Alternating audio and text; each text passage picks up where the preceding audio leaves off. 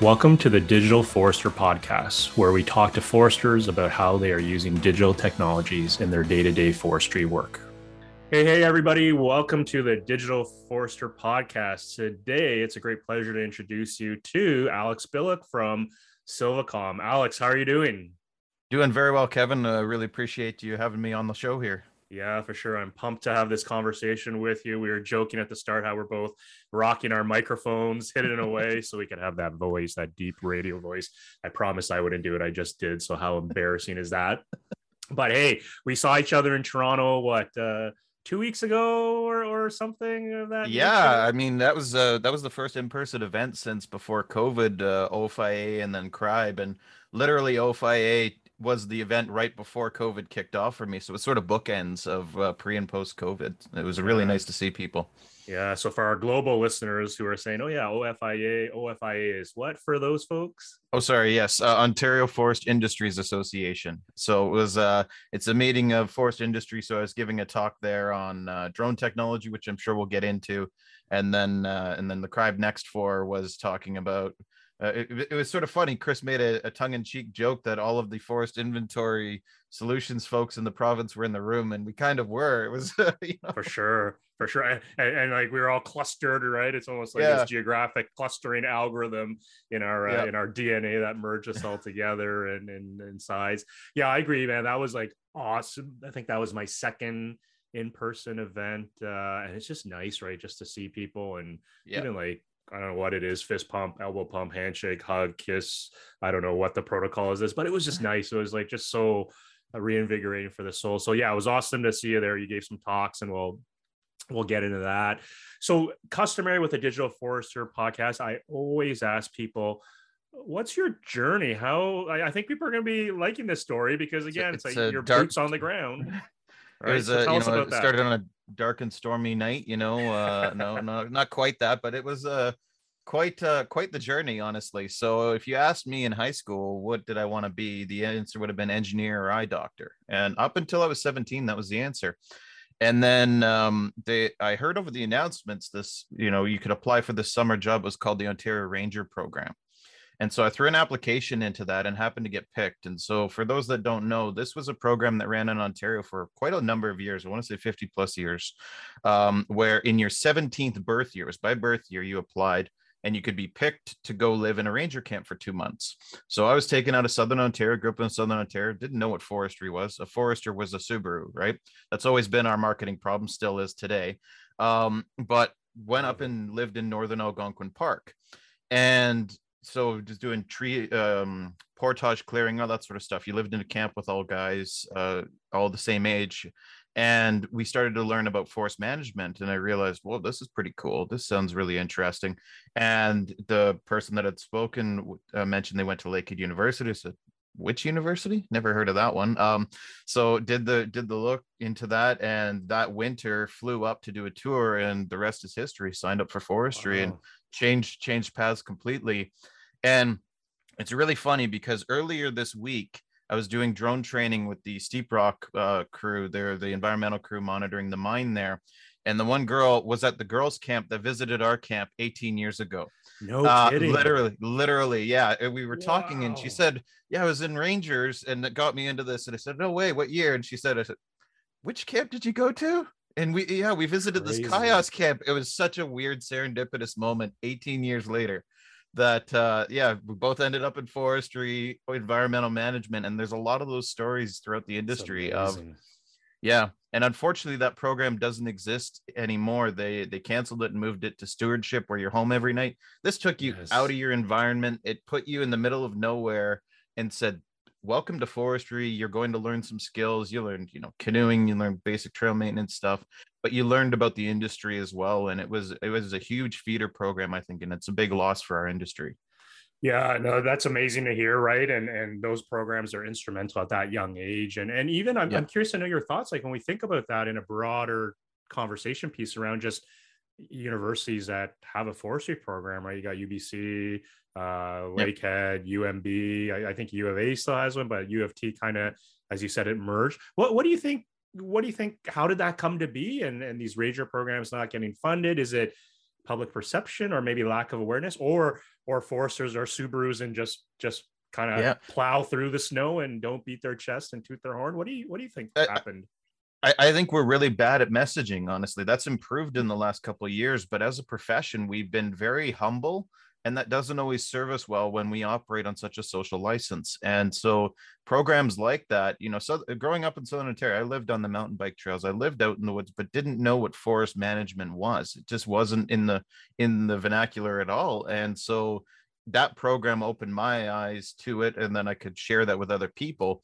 um, it's also a bit of a marketing thing. So the program at Lakehead changed to natural resource management and saw a huge spike in numbers again because forestry didn't translate to kids looking into programs. So right. it is a bit of a branding problem. But I always joke saying, you know, you Google doctors, you see people, engineers, you see people, Google, uh, Google Forester, you see Subaru. And that's always been our core challenge, I think. And that is changing. And, uh, you know, like you're addressing here, digital forestry and technology. When you start talking to young people and explaining the fact that oh you're really into technology and video games you want to be a full-time drone pilot their eyes just go like what are you talking about? That's a career path yeah. and it's like yeah it absolutely is. Like there are there are students that I've, have taught previously that are now full-time drone pilots and it's just wild to think that that's a career yeah, it's amazing, right? And they're probably thinking, "What? I, I thought it was the sumo wrestler posing yeah. on the Subaru hood of the truck. That's a Forester, right?" And yeah, this is probably dating us, right? Some people are like, "What are these guys talking about? Like sumo wrestler on a Subaru?" I'm like, they're really funny commercials. So if you get a chance to YouTube that, you'll fall over uh, laughing. Trust me, uh, I'll, yeah. I'll give you five bucks if you're not on the ground laughing to our listeners after you watch them. So, so no connections in in the family to force you. So it's really that ranger well, camp that set you off so my my grandfather when he came over from ukraine uh, was a lumberjack in kapuskasing actually. So he okay. he worked in the woods from that side of things but not in any kind of manager role. That was in the cut and stack you know uh, that kind of a role and then moved down to be a welder. So growing up around him learned learned the trades from him in my summers but not that didn't feed into the forestry side. I learned the it side of things from my father who's more that that side of you know technology bringing old computers home that i could rip apart so i learned that and that's why i was kind of focused on engineering and i'm sure it probably shocked and scared my parents when i said yeah that engineering thing no i'm interested in forestry now they probably yeah. thought what, what you had a you know you had a career uh lined up and now yeah. obviously it's worked out yeah, for sure. And I'm sure your grandfather probably says, like, Alex, you, you're not a real Forester back in the day. Oh, right? yeah. Yeah. You got all of that stuff, of course. Yeah. This yeah. is, it was all cut and split by hand. And, uh, you know, hearing the stories from the woods and, uh, and what they went through, it was pretty, it, it was formulative for sure to respect where they for came sure. from. And it was really cool going back to CAP uh, for a number of training things to be able to see and walk the same ground, you know, that yeah. many years later. Yeah, absolutely. So, so right now you work for Silvacom. Uh, they're headquartered yep. in Edmonton, Alberta. You're on the Thunder Bay, Ontario arm. I believe yep. you'll have to correct me. Title is Forest Inventory Innovation Manager. yes, so that's a it's a mouthful. Um, and where that came from, I guess, is uh, so Silvacom. We've got staff uh, on coast to coast now, actually. So New Brunswick to cool. to BC, uh, between 110 120 employees across the board. Uh, and our biggest year in terms of hiring was last year. I mean, that's the thing with COVID and remote work and everything else is in technology, in this technology interface with forestry, there's been a ton of growth. Um, so we've been we've been doing a lot of hiring. My title comes from the project that I was initially brought in from, which was the Forest Inventory Innovation Project. Um, in Alberta looking at basically their the Alberta vegetation inventory system that's their the forest inventory program and saying what is the opportunity for change within this?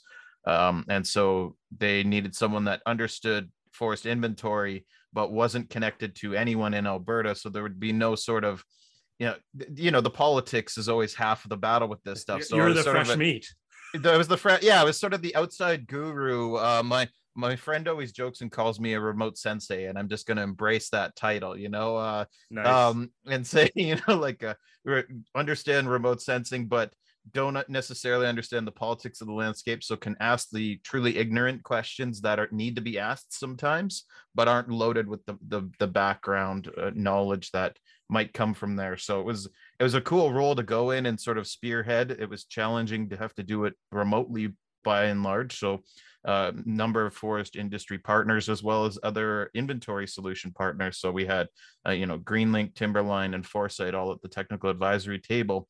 Yeah. And it was basically looking at and saying, uh, I did a background um, literature review on the inventory program in Alberta. And if you looked at inventory in Alberta through that lens, it looked quite old, which wasn't representative of what, how things were being done. But the the documentation when we started referenced grease pencils and writing on the back of air photos, and it just it needed a refresh. And so we managed to effect in about 16 months of work uh, the entire inventory standard has been revitalized now. So a new Amazing. new standard was just published in January of this year, and now you've got one PDF. It's not you know a series of memos and interpretations and everything else that's been boiled out of it, and and that's what's needed to set us up for okay. Now we agree what the current state of inventory is. Now, what's the opportunity to move forward in things, and what are the barriers to that movement? So, um, looking at other jurisdictions and the talk that you saw which I was again being a little tongue in cheek, calling ideas worth stealing, is say that came from that project of let's look at other jurisdictions and see what's working and let's not reinvent the wheel. Yeah, yeah, amazing, and and obviously you're still alive. So as the uh, the new guy coming in, you, yep. you either found your armor and shield, uh, or you made some friends. But uh, yeah, it's amazing to hear that come together. But before we maybe tap tap into some of that work, how how did how did that come to be like i know you like again you studied forestry you're doing that work you're yep. doing some independent consulting work so maybe for our listeners share a bit of that background because i think you well, i know you embody you know the digital forester but I, I think as I've been doing these podcasts, I believe there's a theme, a trend in the the type of people, the DNA, whether there's a trigger event, a superhero event, or whether it's a parental thing that you just got kicked in the behind, or yep. just being in the bush and then getting lost and then realizing, hey, if I had a digital tool, this would be great. But but maybe tell us, fill in that gap there. Sure. Before you yeah. So the origin story, right? You want the uh, you want the origin story. I Your got Batman it. So story. Yep. Yeah. Yeah. So I think for me, it was uh, during my master's. So you know, graduated 0809. So not the greatest time to be graduating into uh, anything forestry related. Peak of the crash and so i moved and did my master's and it was sponsored by uh, you know three companies all in the same um, well i say that it was abitibi abitibi bowater and resolute because they went into receivership while they were sponsoring my master's. But uh, rick groves uh, who was an instrumental mentor for me uh, was the was the forestry manager there and he kept me going as a master's and my sole job at the time was to take the brand new ADS 40 imagery that Ontario was flying for the inventory. And he said, I'm not going to get an inventory product from this for probably five years at least. I need this imagery to work for me today. So your job, figure it out. So he handed me piles of hard drives. There was no instructions. And it was figure out how to make this useful for us and so that was a, a challenge to say the least i'm sure you remember those days of the oh, yeah. sup SOCET SET images and saying yep. how does this work and why won't it open and so we we kind of all kit bashed our way through figuring out how to get this stuff to even open and then um, so what they did is they sponsored a lab that sat at the university so that the students would also have access to it so it was a shared resource lab but their contractors would come in and their contractors oh. who were quite old school um, new air photos, right? That we sort of went through this period of 3D photo, 3D photo. Then Landsat came out, and everyone forgot that 3D was a thing that we used in forestry right. for a while. But the contractors hadn't forgotten that, and they said this is just the digital version of that. And so we got a projector working that would do 3D, and we could look at a screen together and start doing operational planning. And it started with roads and we went from for their so anyone who's done road layout they're walking you know be done in two dimensional GIS, and then they'd go to the field and they'd say, "Well, this isn't right. It missed X, Y, Z." And so I, I took the numbers from their GPS paths for the last year. They were walking 3.6 kilometers per kilometer of road laid out when they were doing primary road layout for like ripping things out, walking back and forth. And by leveraging the 3D imagery, we dropped that down to 1.4 kilometers walk per kilometer of road laid out. And that was the real impetus of, okay, we're willing to put, you know, the four hours in the lab every two weeks because it's saving us so much time Absolutely. on the back end. And so it started there. And then they said it'd be great if we could take this 3D stuff to the field. And iPads were, you know, early on the scene. And I said, oh, how do I get this to work? And uh, Ulf, who's another big mentor and influence on me, um, you know, he he said, well, you used to have the technology of Red Blue 3D. Figure out how to convert them to that. And so managed to hack my way through converting the images into a high resolution Red Blue 3D spatial anaglyph. And nice. so you could use 50 cent glasses on your iPad or on a piece of printed paper and still you leverage the 3D in the field. And that was the real like, okay, this is cool now. Now we're now we're taking the expensive, complicated setup and I can put it in the machine. And the guy can be looking at it and seeing what he's in for in terms of timber development or crossings. That that I think is probably what really kickstarted it for me. And then when I graduated, uh, Resolute gave me the shot of okay, now you can continue with this as a contractor, and basically I just had to. It, my role was to innovate, move the needle somehow, some way, but I was allowed to operate completely outside of their internal organizational structure. So I was able to kind of chat with folks at different levels, but I was always working with folks that were boots on the ground, uh, doing all of the layout work or or the machine operators themselves. And then we would get into larger planning meetings. They'd bring the ministry in and they'd all sit around and hash out looking at the same image. And it led to this instead of this back and forth of emails for months it would be we're looking at the same image we're talking the same yeah. language.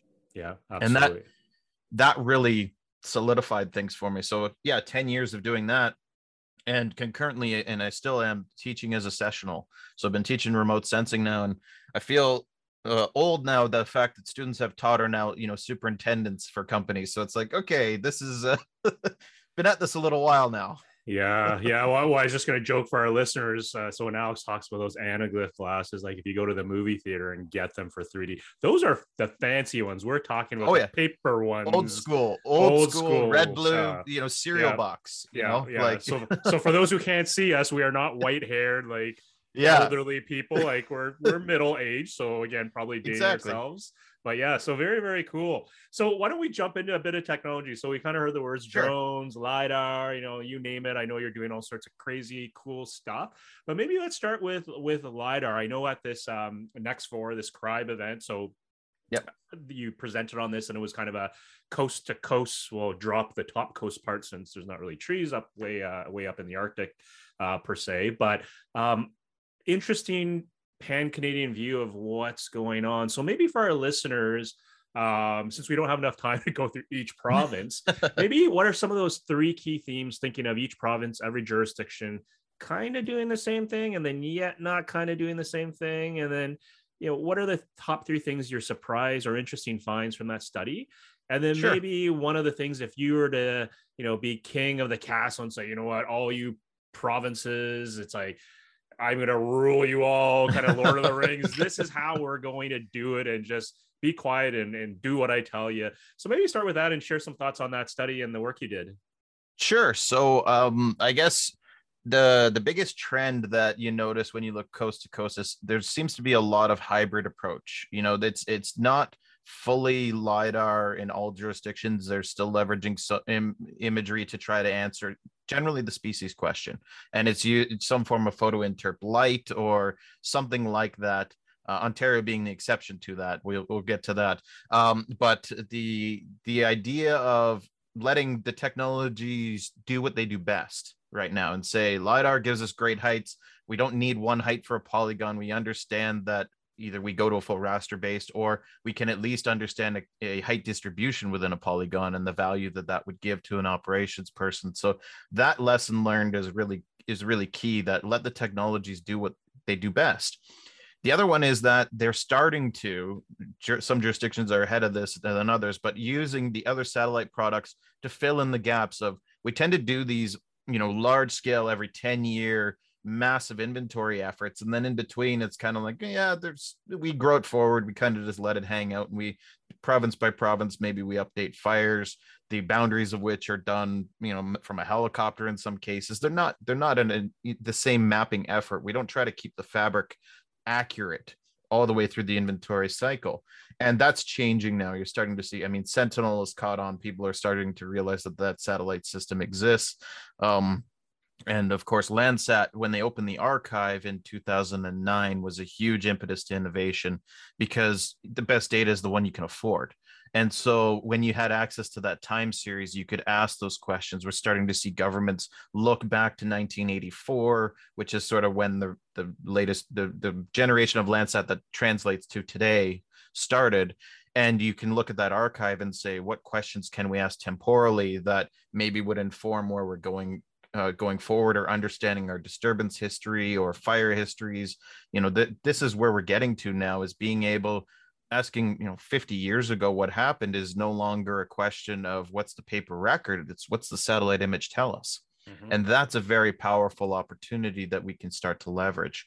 Um, so i'd say that's that's the second one. And then open data that varies by jurisdiction but i think that's a critical piece to innovation because if the data is open then it's going to drive innovation, whether that's from the academic sector or whether that's from the private sector or both.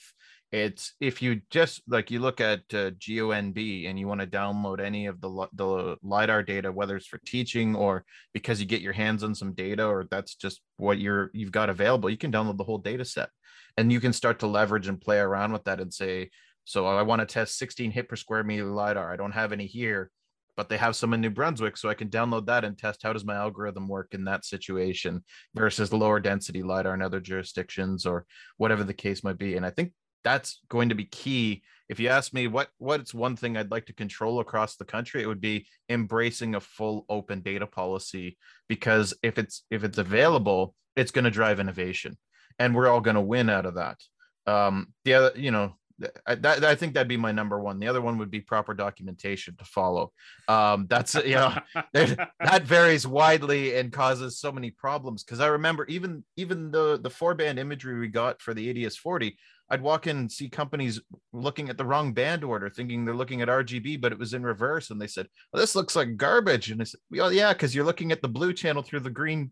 Like you've got it in yeah. reverse." Yeah, but that's funny yeah it's like what was it it wasn't communicated to them in a way that they could understand and if you want to see the best documentation to my mind across the country it's quebec. You look at their lidar derivative data set it's like a 60 page manual step by step qgis and arcgis embrace both sides.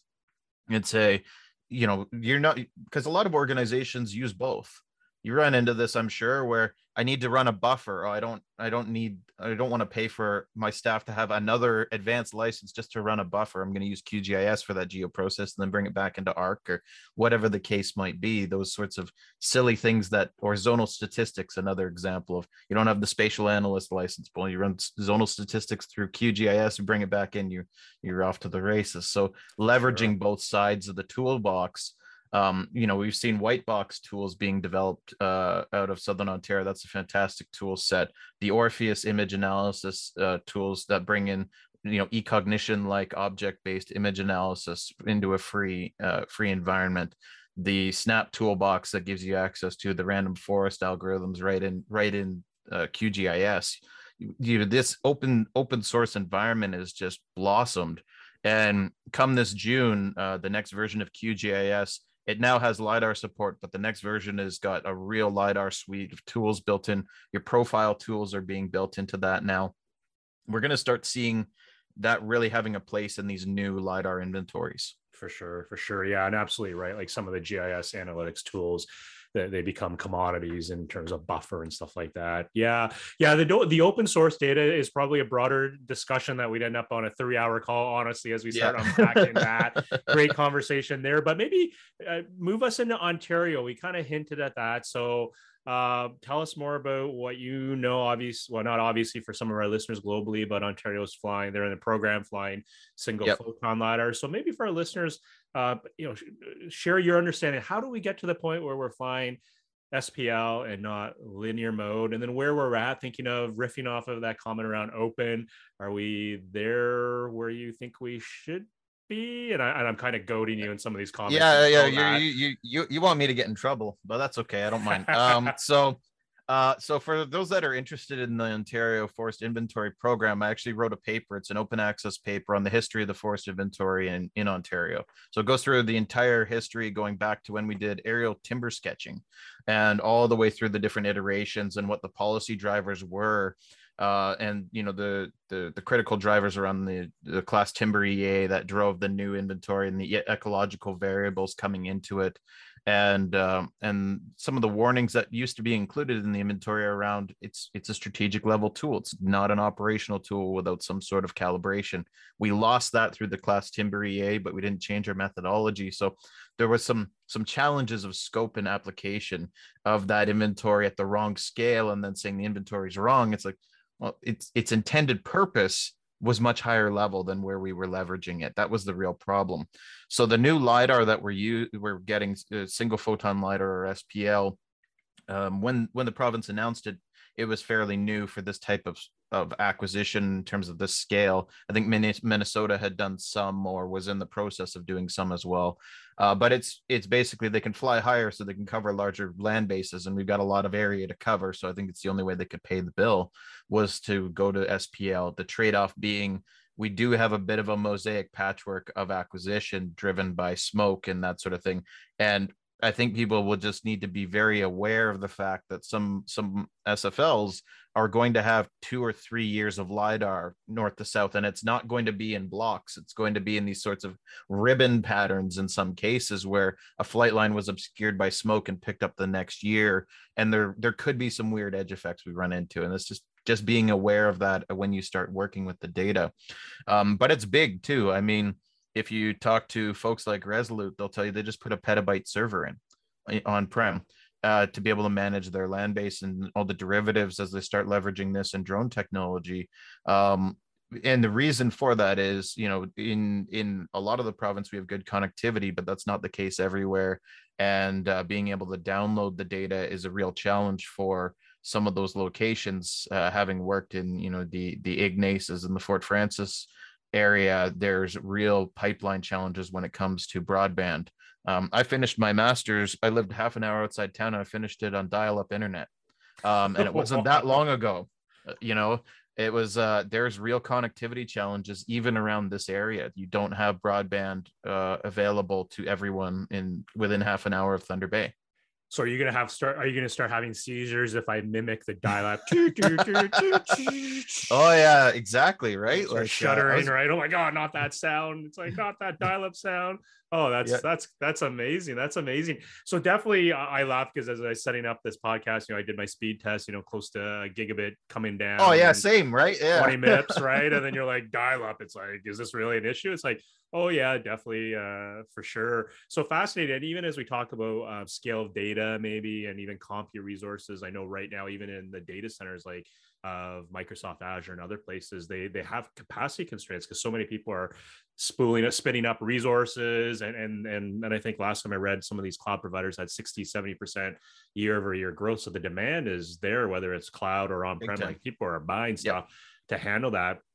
So on the SPL side of things, uh, obviously, you know, provincial jurisdiction, they're the the keepers i was going to say gatekeepers but the keepers of the data and and moving things. Are you happy with where things are at? Do you think um, the the the previous refresh cycle you know we've we've collectively as a community learned from it and we're positioned well for success? Or do you think there's opportunities for uh, for growth? I, am sensing it's probably not technology like we got the tools to process yeah. this it's it's really more a question around like the I think there's two things. One, the lack of photography is going to be a barrier for some folks. I think that's going to surprise a lot of foresters who still why, rely why on, on, well, they rely on aerial photos for everything, right? They're still leveraging the old the old the last round of photos just for being able to understand context and the one problem that i've run into just to give you an example for the spl is a, what i call a false bottom problem so in a closed canopy understory uh, balsam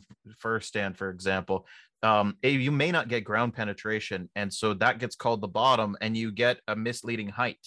and so you're actually taking merchantable stands and calling them unmerchantable because you hit that false bottom and without some photo base to try to give you some context or maybe the last round told you it's two tiered some hint it's very easy to miss that at a large landscape scale. And it's not to say that you know this can't work. It's just that is one trade-off with SPL. We get a ton of upper canopy returns. Mid canopy, we don't get a lot. That's related to the green band and the solar noise question. And then the ground returns, we're getting a lot of artifacting in some places. It's only in certain stand types, but it's something we need to be aware of and grow through and figure out how do we identify this? Is there sort of a hint in the LiDAR that that exists and we can flag it? Um, sure. Whatever the case might be. But that's that's where I would start to worry as a forester now doing a strategic plan is am I bypassing merchantable wood because I'm artificially underreporting my heights at a landscape scale and the scope of the data is such that you can't comb every stand. Yeah, absolutely, absolutely. And we know where that story then goes. Oh, this thing's like a piece of insert beep. Yeah, That's exactly. manual beep, right? I'm not using this. Like, didn't they do? Don't they know what they're doing? And and yep. versus knowledge transfer exchange of information could fill that gap with other technology. So interesting there.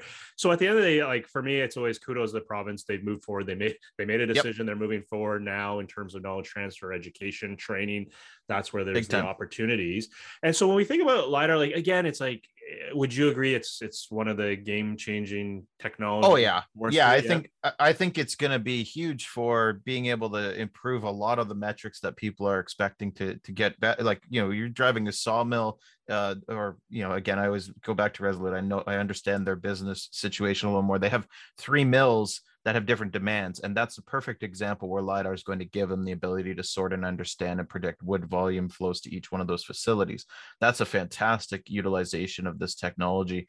Um, and I think it is, I fully agree with you. I mean, I, we were joking before we started that the first time I learned about LiDAR, I brought a class to Hearst to a talk that you were giving, Kevin. I think it was 2013. I was looking it up. That was a way, uh, that was a way back way back. It was the early days, and uh, and seeing the the early work that you were doing it was really interesting stuff but we you know i I didn't have that same in Ontario. We haven't had that same history with lidar at a larger scale in terms of like the educational background, like Quebec or out east has had, where they've it, it's it just matured to the point where they they now have um, a better understanding. We're getting there in Ontario, but it's going to be a learning curve as we come up, and that's why leaning on these other jurisdictions and taking the wins that they had is is going to be key.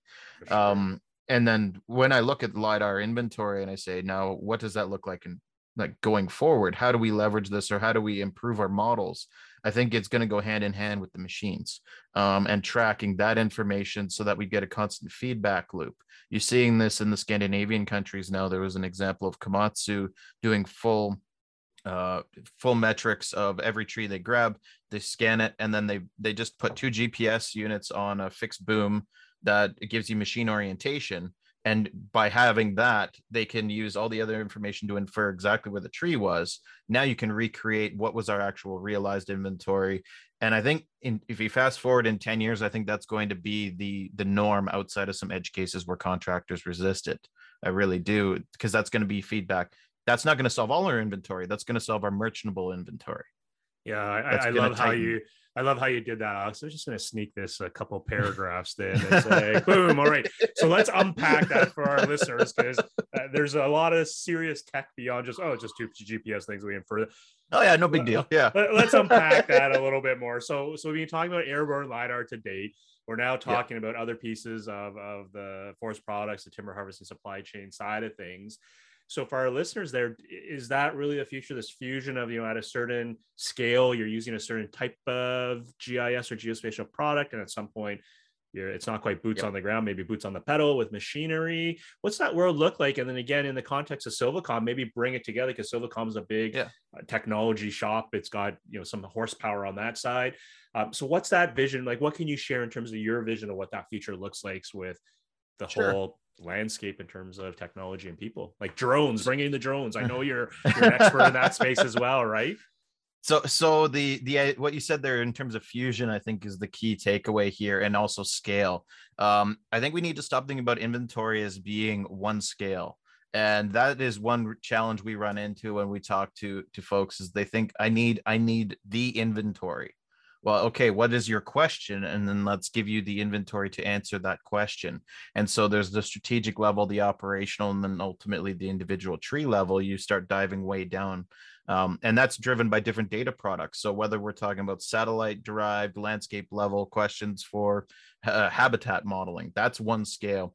And then the the the technological side of things um, so if you have got a machine when it grabs the tree and it does a whole scan and you know exactly where that tree was, and you've got aerial lidar that tells you what it predicted volume was, you can now say, okay, we predicted X, we got Y, and over time we get millions and millions of measurements, and we can do a feedback loop to really tighten up those predictions and understand not just what is our inventory predicting for from an operational perspective, but how do we then correct for uh, utilization so not just predicting the merchantable volume that is available, but utilization parameters. And we think the machines can operate in the following conditions, but he couldn't reach these trees. Why?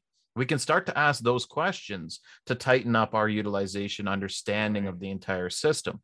And then if you want to fast forward even more, I presented this the, the day before at OFIA. There's a company called Airforestry who is dreaming big thoughts and it's pretty cool they have an 80 kilogram drone with a felling head on it for for thinning. They grab the tree from the top strip the branches off and cut it off and lift it out without any machine trails. So now you think about site improvement or uh, maybe black spruce harvesting where it's smaller trees. That's a drone that could do individual tree lifting out no ground disturbance. So that opens up our operability and that changes the entire game of logistics management. Now you've got a landing, a literal landing, um, mm-hmm. um, not just a, not just a, for all of that. And you people think hear that and think there's no way we could do that legislatively. Well, legislatively, at by the end of the year, beyond visual line of sight is going to be normalized, at least in low density population areas, and the weight restrictions are going up to almost 600 kilos for the drone delivery business. Huge. Yeah. So that already is opening it up, and that that trajectory is massive. I mean, I use the example of zipline drones. They were deliver they they were delivering um, COVID vaccines. They delivered over a million COVID vaccines and flew 20 million miles of drone flights, like 800 times around the earth. That's where we are now. This is not science fiction, it's science fact. And you look at that type of opportunity and you say, if we put a landing into an area with good roads. Like northeastern ontario good example right? Where where road building costs are a big problem. Most of the harvesting mm-hmm. is done in the wintertime. We start talking about soil carbon considerations compaction all of those sorts of questions. What does that mean if you look at a stand and say we can now do aerial harvesting maybe that's not today but fast forward a lidar driven inventory at an itc level that becomes a possibility at least in some sure. locations and low population densities go hand in hand with where we operate. Yeah. So the risk profile is hand in hand. It doesn't speak to the Southern Ontario management necessarily, although with species at risk considerations and all the challenges that they have with building roads, it might actually be an environment that is conducive to it. And this system does handle hardwoods. Yeah. And so it's it's thinking big thoughts. It's thinking maybe that's possible or some form of that or a hybrid system, but it's not out of the realm of possibility that Absolutely. we could see that it so I, I, think that's going to be really cool to see that yeah. um in some form. And if and if they start proving it out in sweden we've got the ground to justify it here. And what we have that they don't is even less population density. So we have low risk areas where we can go to prove out this technology where if it goes rogue it can't reach a population center by the time it runs out of fuel. Yeah. And that's the advantage that we've got with the big land base that we have is we can start to ask these questions or and test it out and prove it out and say um, what does this mean for ground compaction? Roads planning becomes a very different question. Yeah for sure. And, and, and i know a bunch of our listeners are probably you know listening or watching this going like guys this will never happen. And, and and for me i always say it's a lot easier to come up with the reasons why we can't do it versus come to the table with uh, you know how are we going to do it? And and and there, there's who knows what the future looks like but it, yep. it's crazy exciting. And and even this is where i joke some people ask me like are, are do you see autonomous like harvesting machines forestry machines coming i'm like like yeah like does that scare yeah. scare the bejesus of you? I'm like no. They're like why not? Because now i got flying drones flying around with things that can cut my head off versus at least that ginormous thing that piece of iron i can hear rumbling down and run faster than it versus a flaming drone like oh my god yep. well, we won't go into our terminator scenarios here. Uh, so very cool on that front. Um, anything surprising you on the drone side? We kind of touched it. You mentioned some companies are doing that. Um, definitely, as we watch the landscape, lots of uh, drone forestry companies raising some VC dollars and getting in the space, whether it's coming through climate tech dollars or some other avenue at some point they maybe all mesh together that it's forestry but maybe drive driven by esg or some other component but yeah. um, aside from the you know the the lidar we've been talking about airborne lidar you know the drones and other things, any other cool technologies like thinking of the one three five year time frame what like we've kind of gone all over the place like without yeah. even asking you took us one year to 20 to 5 to 16 and then and, and, so you pick now what range you want to work in but what all gets right. you excited in the morning so so let me let me reel it in to sort of frame it because like you said you always run into that skepticism and i say in 2013 there was a ted talk about drone delivery possibilities and it's now 2022 and it's happening at scale including in north america for walmart in arkansas uh, same company zipline drones. So i always say you look at that trajectory it is coming um, planet is another example daily monitoring of the entire world whether it's a line scanner of the world you can ask da- daily questions now multiple times a day in since April 2017, I've been involved in their planet education and research program. So unlimited worldwide access to it, which is pretty awesome. Being able to ask any question you want anywhere in the world and challenging students when I look forward to satellite data, seeing hyperspectral, that's the next big one that's going to be a driver for us to be able to fuse with lidar and ask different questions. You're seeing uh, German N, uh, German company EnMAP has just announced the 30 meter resolution. That's going to align largely with Landsat, 230 spectral bands, full sphere. You know, we can really geek out about why that's cool, but you think about being able to monitor facility level carbon emissions, being able to monitor, do species level inferences, uh, insect outbreaks, you're seeing that uh, Wyvern, which is a Canadian company, is a satellite yeah. company based in Alberta. They're launching at the end of this year one meter visual near infrared and then five meter SWIR with 30 spectral channels. That's a, a fantastic Canadian uh, technology story. And then Planet is their carbon mapper project with the with California, where they're launching that. I mean, you look at that, and then the recent job ads around hyperspectral. They're going to be in that space as well. So hyperspectral, where we go beyond the four bands into the very so people always ask what does hyperspectral mean? And i say well right now we take a lot of information and average it together and we kind of call it red. And we say this stuff so is all kind of blue right? But we miss a lot of nuance. It's it's an average. And so what hyperspectral gives us is the ability to take very fine slices and say instead of averaging all this data together to me it's the spectral version of lidar. We're not averaging the height of the block we're not averaging the spectral signature of the block. We're taking very narrow slices and asking individual questions, and we can build indices to give us far more insights than we've got today. I mean, in, in jurisdictions not driven by uh, by glacial history, biogeoprospecting becomes a factor for the mining industry because you see the uh, associated metals with gold deposits being taken up into the vegetation. Eucalypts will take up gold into the vegetation, and hyperspectral gives you the ability to see that. Um, so I think that's going to be critical. Open source technology is going to be a big driver. Um, you know I, I always say open source and and paid software go hand in hand. It's not one or the other it's both because they drive innovation.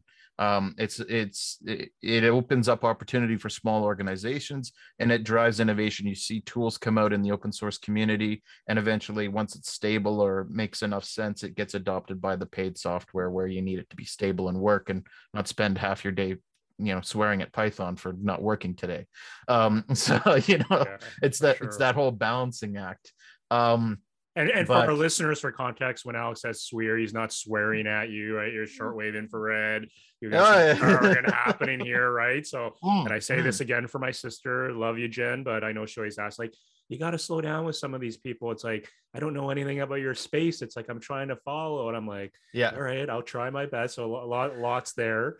Um, oh, I'm curious because yeah, you're still teaching. Are yeah. you seeing a trend with foresters? You know, as you get, you can sense the excitement in your voice. is that translating to the students? Like, are they connecting the dots equally as well and going like, yes, holy SHI exclamation mark T? It's like, uh, like I want to get yeah. in this space. Are you seeing that trend, that generational uh, shift? Absolutely. I think, um, I mean, so when we grew up, I always say for us, technology was always something that you had to kind of fight your way through. It didn't, it didn't just work. We weren't the app generation where things you press it and it just worked the first time. It's like if it worked at all, it's like, oh, excellent. Um, and so there, it's overcoming a little bit of that. Like I made them open a command line window for the first time. They'd never seen that before. So basic stuff to understand batch processing. Um, but the excitement is there when they start to be able to define a problem and then execute it. And they're really seeing that. So with Planet, you imagine you're a student now in fourth year and your task with your term project is you have access to imagery everywhere, every day in the entire world, and you can download as much of it as you want and ask any question that yeah, I get all kinds of weird uh, uh, analyses from looking at how is the ice changing on Lake Superior day over day to uh, flooding in Bangladesh to um, cutting and uh, thinning from below in the in the high forests of uh, South America. Students are excited when they get access to that kind of information, and then they see opportunities like full time drone pilot. Two former students are now full-time drone pilots. That's all they do every day. When it's nice weather they're out flying. When it's crummy weather they're inside processing or doing planning like that is a full-time career now and you say that to them and they realize wow i can leverage everything that i've done here to answer real questions but i still get to play out in the field as well and live that balanced life and i think especially a lot of foresters at least for their first 10 years 15 years want that real balance of half office. That's always a big push. Yeah. And so that's that's been a real exciting thing to see. And and it is translating. They're asking more complex questions.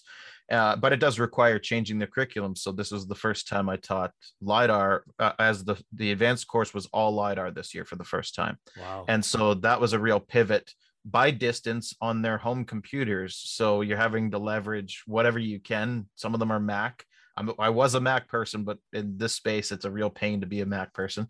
Um, sure. So so it led to some challenges that way, but it's been really fun. Um, and then you see them now asking new questions as they go into their career, and they still reach out and uh, stay in contact with them. And so you get to see where they go with their career and how they've leveraged the stuff you've you've taught them, which has been really cool to to to see.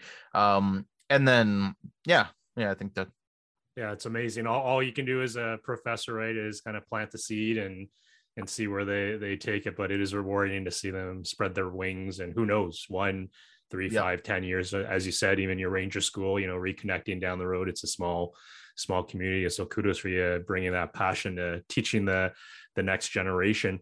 So thinking about as we're looking to wind down, thinking about our listeners yep. might be going, okay, like what else does Silvacom do? You guys been talking, sure. you've been geeking out.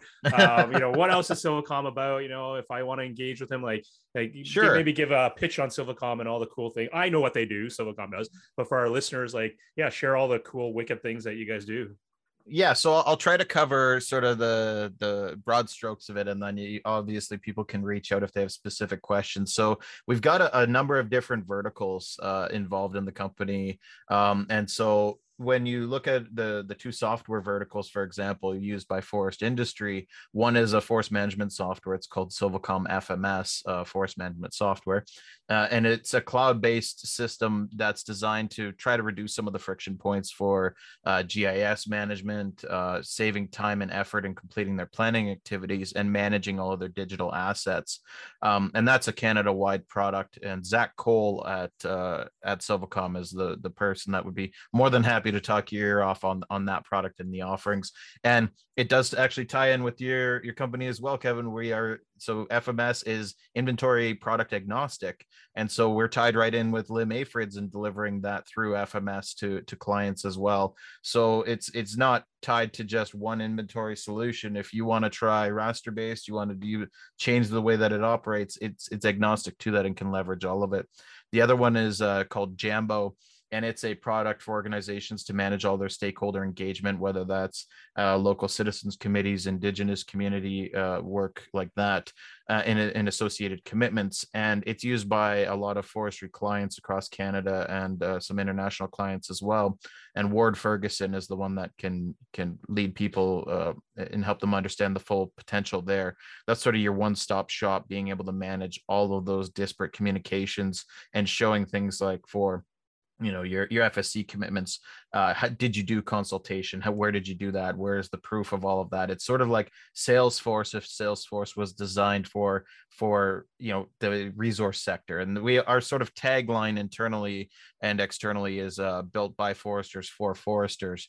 Um, and it's that that lens of it working uh, for the day-to-day challenges and we understand what those challenges are. And then i'm part of the professional services uh, vertical which is more your traditional consulting work but it's um, spatial modeling it's inventory development it's leveraging all these different inventory solutions whether they are um, efis or you know, full raster based inventories itcs whatever the inventory input is it's how do we get that to work in the policy framework and that's actually a big challenge in across canada is that hasn't sure. been fully thought through in all jurisdictions is you know uh, we don't have a policy framework that's designed to ingest these inventory products um, or they expect a full polygon inventory in some cases and you know we, we yeah we can draw lines on the map but do they mean anything anymore what sure. is you know is that just topographic break lines like why are we drawing those lines um,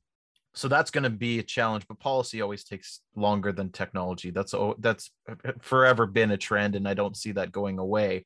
It's figuring out right now how do we take this fantastic data and still make it meet a policy framework? So we're doing that right now with forest management plans and and as well as spatial modeling optimization which there's been you know a bit of a history of that in ontario but there hasn't been as much as there is in other jurisdictions where they're far more volume or, or area based limited so they have to optimize we just have this tradition of well if it's not there i'll swap it over here kind of a thing right it's this endless exactly. wood basket but but with the goal in ontario to be to maximize the aac by 2030 we may start seeing the pressures there to, to bring that optimization in which will the lidar inventory is well positioned to help feed into. Absolutely, absolutely. So thinking of like pro tips, are are are people who are listening to this this this episode, this show, or watching, I should say, and they say, "Hey, like totally cool dude listening to alex. It's like yeah a lot like obviously knowledge base here available for people to tap into. Um pro tips for getting started like if they're interested in lidar drones or whatever that may be are there certain common things you've seen where people just kind of get tripped up or maybe they're asking the wrong questions. Any pro tips you'd share with the community? Uh, i'd say be willing to reach out on linkedin and just have a conversation. Like uh, people in this space are very friendly um, and we're pretty willing to share things. Like we're not going to share the secret sauce of how our exact software solution works, but if someone reaches out to me and says, "I'm really interested in lidar, can you point me to some good tutorial materials?" Like that's very easy to have that conversation and and get people going. And I don't, I don't, I think that is universal of pretty much everyone you've interviewed to date. I think that is a, a, universal trend in this digital forestry community. It's a it's a big small town, I like to say, and uh, we you know it might be a big geography, but we're all willing to sit around and chat and and share things. It's not this you know uh, it, it's not antagonistic. It's it's very much let's let's find a solution and figure out what can work. And so someone that's interested uh, just be willing to reach out and have that conversation um, and then dive in with both feet and don't be afraid for your computer to seize up a few times. It's going to happen in the early days of it so. Yeah smoke is good. You can use your computer to heat your house. yeah exactly yeah. Yeah So, hey, man, awesome to talk with you. I loved it. Um, again, it's been great. I have not had to ask too many questions. It's it's refreshing just letting someone run with their passion and share their thoughts and experiences. So as we close down for people who are listening and they want to get in touch with you, I know you've talked with some, uh, shared some of the names from the Silvacom team, but obviously you're, you're the first guy to, to ping yeah. and you can open the doors into the Silvacom family. But what's the best way to get a hold of you? Facebook, LinkedIn, Twitter, email, website, a TikTok, I, who knows? What, what's the best way? yeah, well, I mean, uh, I, I, considered a TikTok channel. I guess that could be entertaining, but no, not quite. Um, so I'll say uh, email email uh, is uh, alex.bilyk at silvacom.com or just going to the website. You can you can find our contact details there. LinkedIn is another great one. Like I said, uh, don't be shy to reach out and connect um, it's uh, always willing to have a conversation and chat with people and, and share experiences and uh, and just chat in general. So, and sure, I really so. appreciate you having me on here, Kevin. It's been hey, fantastic. man, no, it's awesome. So for our listeners, Alex A L E X dot Bilyk B I L Y K at silvacom dot uh, com. So feel free to reach out thanks so much for carving off some time to, to talk with me, share some of your experiences. Super cool. Now I know everyone's either driving or walking, going like, oh my God, is there a drone up there with uh it's going to come down? You know, exciting time. So awesome as always. Appreciate the time we spend together and chat and looking for the next time we can uh, see each other in person and and continue. Absolutely. Cool. Thanks a lot, Kevin. Cool. Thanks very much.